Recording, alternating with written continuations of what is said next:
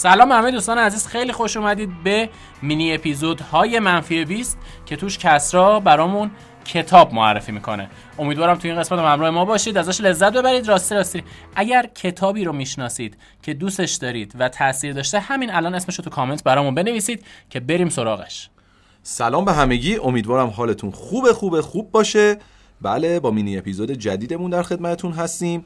امیدوارم که لذت ببرین. کسرا جون بفرمایید. سلام سلام. خب امروز می‌خوام براتون یه کتابی معرفی کنم که خیلی شاید مرتبط به در واقع کار نباشه مرتبط به محتوا نباشه اما از اونجایی که معتقدم هر چقدر بیشتر کتاب بخونید هر چقدر بیشتر داستان بخونید می‌تونه بهتون توی نوشتن کمک بکنه توی در واقع داستان پردازی و ایده پردازی بهتون کمک کنه.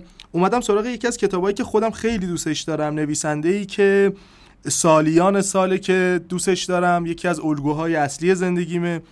بیا پایین پایین بابا بیا پایین سرمون و واقعا می‌تونم بهتون بگم که تا حالا چندین بار کتاباشو خوندم. نویسنده ای به اسم احمد محمود یه نویسنده ایرانی جنوبی نویسنده که واقعا توی فضایی که در واقع می نوشته اون رئالیسم جادویی خودش تونسته توی ایران خیلی اسم در کنه کتاباش تا الان به کلی زبون زنده دنیا مثل فرانسه و آلمانی و انگلیسی ترجمه و چاپ شده. کتابی که می‌خوام امروز بهتون معرفی کنم کتاب همسایه هاست. این کتاب دو قسمت داره که شاید خیلی ها این رو نمی‌دونن. در واقع همسایه ها و داستان یک شهر دو تا کتاب پشت سر همن که می‌تونیم به عنوان دو تا رمان یا دو تا داستان جداگونه هم بهش نگاه کنیم. هر کدوم داستان خاص خودش رو داره.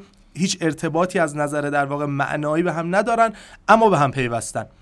شخصیت اصلی داستان همسایه ها که اسمش خالده در واقع خود احمد محموده. احمد محمود میاد برای اینکه زندگی خودش رو دوباره بنویسه و به یه شکل دیگه به مردم انتقال بده میاد خودش رو به عنوان خالد توی این کتاب معرفی می‌کنه. اصلی ترین در واقع جذابیت این کتاب همسایه ها حضور آدم هایی که توی جامعه شبیهشون رو زیاد می‌بینیم. حالا خب این اتفاق داره توی جنوب ایران توی بندر لنگه میفته اما آدم هایی که هستن آدمایی که هر روز باشون سر و کار داریم. از در واقع پیرزن داستان به اسم بلور خانوم که شوهرش امان آقا رفته نیست و در واقع برای اینکه بتونه اون احساس خودش رو در واقع تخلیه بکنه شروع می‌کنه با خالدی که نوجوونه در واقع تیک و تاک زدن یه جورایی باش شروع می‌کنه صحبت کردن خالد رو میاره تو اتاقش و با هم دیگه حرفهایی می‌زنن. تا افراد دیگه مثل هاجر خانوم و بچه هاش و آدم های خیلی یعنی این کتاب یکی از کتاب که توی داستان ایرانی تعداد شخصیت های زیادی داره. کتاب درباره خالد نوجوونه که عاشق یک دختریه که توی کتاب اسمش چشم آبیه اسم نداره و داستان از اونجایی شروع میشه که خالد با یکی از افرادی که کتاب فروشه آشنا میشه میره توی کتاب فروشیشون شروع می‌کنه به کتاب فروختن. در همین حین وارد یکی از احزاب سیاسی ایران میشه که حالا اون موقع در واقع حزب توده بوده حزب چپ ایران بوده. وارد اونا میشه شروع می‌کنن در واقع با اونا بیانیه پخش کردن یا در واقع شبنامه پخش کردن تا لحظه ای که خالد رو می‌گیرن. جذابیت این اتفاق اینه که خالد یا همون احمد محمود خودمون خب قبل از اینکه در واقع به صورت جدی نویسندگی رو شروع بکنه خب سمپاد بوده عضو حزب توده سمپاد حزب توده بوده. یه خورده تفکرات چپ داشته و موضوعی که هست اینه که خب میگیرنش. اون موقع خودش در واقع توی در واقع افسر انتظامی زمان شاه بوده. زمانی که در واقع همه اینا رو می‌گیرن یکی یکی از آدم هایی که دستگیر میشه و محکوم میشه در واقع خود احمد محموده.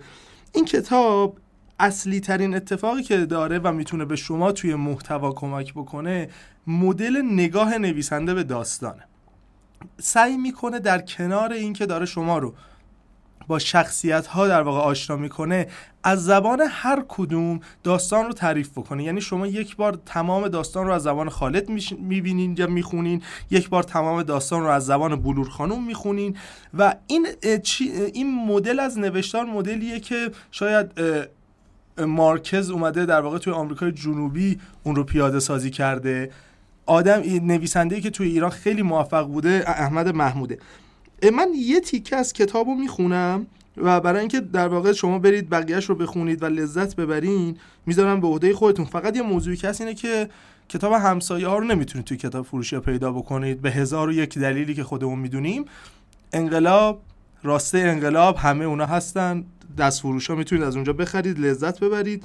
و یه تیکه از کتاب همون صفحه اولش واسهتون می‌خونم ببینیم چقدر جذابه. میگه باز فریاد بلور خانم تو حیات میپیچید. امان آقا کمربند پهن چرمی را کشیده است به جانش. هنوز آفتاب سر نزده. با شتاب از تو رخت خواب میپرم و از اتاق می‌زنم بیرون. مادرم تازه کتری را گذاشته است رو چراغ. تاریک, رو... تاریک و روشن است. هوا سرد است. ناله بلور خانم حیات را پر کرده. نفرین و ناله می کند مرده ها و زنده های امان آقا را زیر و رو می کند بعد یک هو در اتاق به شدت باز می شود و بلور خانم پرت می شود بیرون. چند تا از همسایه ها جلوی اتاقهاشان ایستادند و دستها را روی سینه گره کردند. تمام تن بلور خانم پیداست.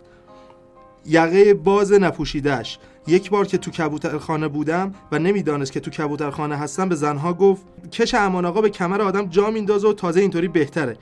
آدم همیشه حاضره. امان آقا از اتاق هجوم می آورد بیرون و بلور خانم را میکوبد. همونطوری که تو قسمت قبلم گفتم فکر می‌کنم اگه شبی یک رب زمان بذاریم برای اینکه کتاب بخونیم خیلی راحت می‌تونیم در واقع این کتاب رو توی نهایتا یک هفته تمام کنیم لذت ببرین و دوستش داشته باشید. مرسی ازتون. مرسی از تو کس را. واقعا مثل همیشه لذت بردیم. دستت درد نکنه. بابت این کتاب جذابی که واقعا معرفی کردی فکر می‌کنم که خیلیا بعد این اپیزود برن و بخواین این کتاب رو تهیه بکنن. حتما حتما یادتون باشه کامنت بزنین برامون درباره همین کتاب و کتابایی که خودتون دوست دارین و دوست دارین به بقیه معرفی بشه. دمتون گرم. به زودی زود میبینیمتون. خدافز